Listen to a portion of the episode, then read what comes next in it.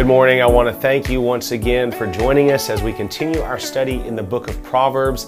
Just to remind you of where we've been so that we can see where we're going, we introduced the book of Proverbs by looking at the beginning of wisdom is the fear of the Lord.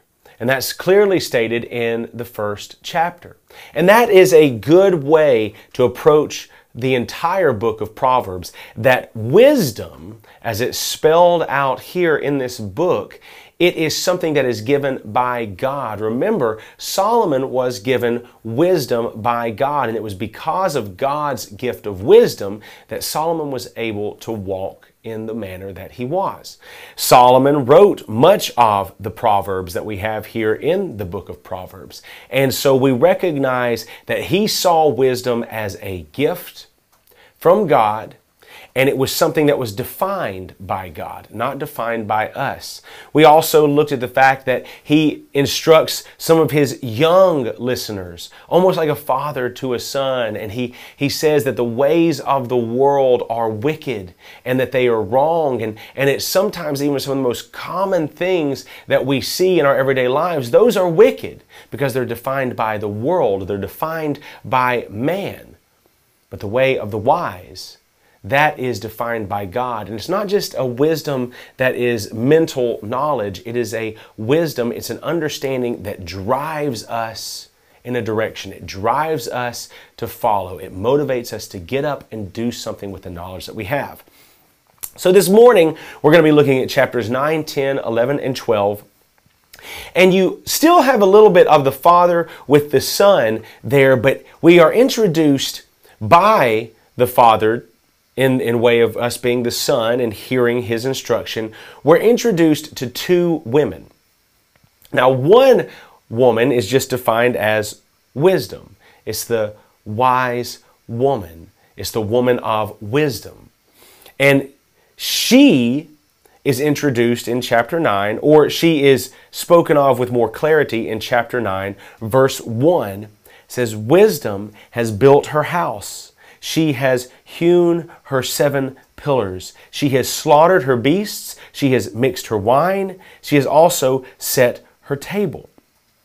So, what does this look like? It looks like wisdom does what she's commanded to do. Wisdom knows what she's called to do and she goes forth and she does it. And so we're introduced to wisdom almost like this, uh, like a teacher like a, a, young teacher who is not just imparting knowledge to her students, but she's getting down there with her students and she's saying, You see how this works? She's getting into the nitty gritty. She's uh, doing the, the things beside her students so that they can understand to a greater knowledge. They're not just understanding with their head, but they're understanding with their hands and their heart and their feet. And so you're introduced to this wise woman, to this woman of wisdom, to this teacher who is a very hands on teacher alongside her students.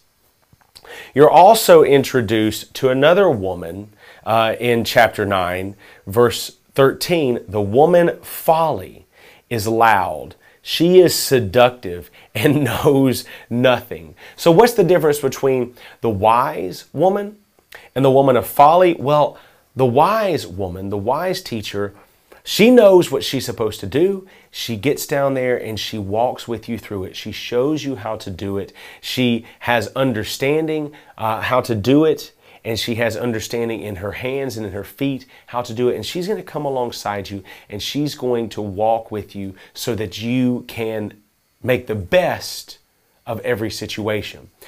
The woman of folly is loud. She's going to say a lot of things that make sense. She's going to puff up with her loud, nonsensical talk. But when you start to really apply what she says to your life, you're going to recognize that she actually knows nothing. She actually is full of nothing. Yeah, it might seem good, it might seem seductive at first hearing, it might seem even alluring when you first hear it because it's loud, because it has a way of just cutting through to you. It's shrill and it's it's annoying and it's in your face. But even though it gets your attention, it cannot carry you correctly through your life. Rather, the wise woman, the wise teacher, she gets alongside you and she walks beside you. She's not always loud. She's not always uh, going to be the first thing that you go to because she's not making the biggest noise. Rather, she is diligent to be there beside you and to walk with you through wisdom. We see a little bit more of this as you keep going through uh, when you get to Proverbs chapter 11. And just if we look at verse 12, whoever belittles his neighbor lacks sense. Well, what, what is that? Again, to belittle someone, it goes back to what was said in the uh, yesterday's look at chapter 6 that it has to do with your tongue, it has to do with making noise, it has to do with being loud. Again, it sounds a lot like this seductive woman of folly. Whoever belittles his neighbor lacks sense. But the second part of verse 12 says, But a man of understanding remains silent. Why does he remain silent? It's not because he allows for uh, his neighbor to do something wicked or to do something that's calloused or evil. No, a man with understanding remains silent because most times he looks at that neighbor and he says, Let me come alongside you and let me work with you. Why does he do that? Because he's following in wisdom, and wisdom has taught him that the best example to follow is to come alongside someone just like a school teacher who teaches their students in a hands on way. Wisdom compels you to walk beside someone, to remain silent sometimes but to show them, to lead by example, to walk with them in wisdom and in understanding so that they not only see you do it, but they can see themselves have success in wisdom.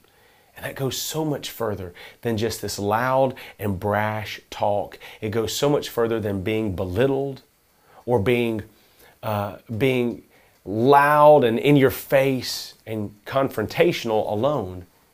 It walks beside you. It shows you the right way, the right manner in which to walk with God. And again, I'll remind you that the fear of the Lord is the beginning of wisdom. A wise person walks in his counsel, not just understands it. And a wise person draws near to people to say, Let me show you how to walk with God also. So I hope you've enjoyed uh, this morning's look into the book of Proverbs, and I will see you tomorrow as we continue our study.